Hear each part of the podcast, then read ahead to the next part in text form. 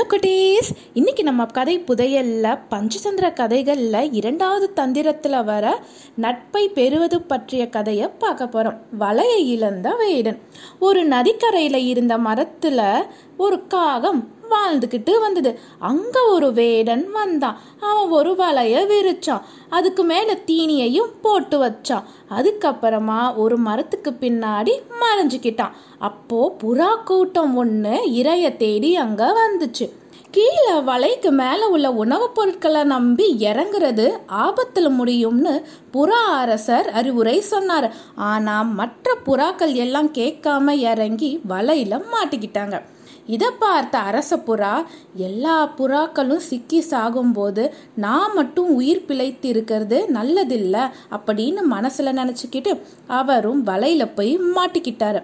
அப்போது அந்த அரசருடைய மனசில் ஒரு அருமையான யோசனை வந்தது. வேடங்கிட்ட மாட்டாம தப்பணும்னா எல்லாருமே இந்த வலையை தூக்கிட்டு ஒன்னா பறந்து வேறு இடத்துக்கு போகணும்.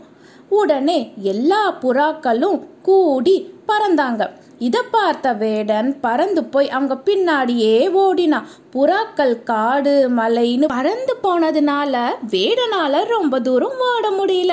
சோர்வடைந்த வேடன் வலையை இழந்துட்டு வீட்டுக்கு திரும்பினான். புறா அரசர் தன் கூட்டத்தோட தன் எலி நண்பனோட குகைக்கு பக்கமா போய் இறங்கினாரு.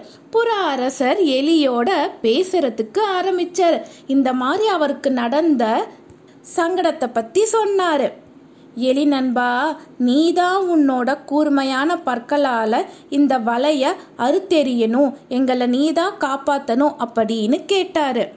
ஏலேயும் தன் நண்பன் புறாவோட கஷ்டத்தை புரிஞ்சுக்கிட்டு உதவுறதுக்கு முன் வந்தது. தன்னோட கூர்மையான பற்களால அந்த வலைய அறுத்தெறிஞ்சது. புறாக்களும் அதுல இருந்து விடுதலையானாங்க. விடுபட்ட புறாக்கள் எலிக்கு நன்றி சொல்லிட்டு ஆனந்தமா பறந்து போனாங்க. இந்த கதையோட கருத்து என்னன்னா எதுலையாச்சும் ஆபத்து இருக்குன்னு பெரியவங்க சொன்னா அவங்க பேச்சுக்கு மதிப்பு கொடுத்து கேட்கணும். இந்த புறாக்கள் என்ன பண்ணாங்க? அரசருடைய பேச்சை கேட்காம வலையில போய் மாட்டிக்கிட்டாங்க. கடைசியில அரசருடைய சமயோஜித்த புத்தியால தான் தப்பிச்சாங்க.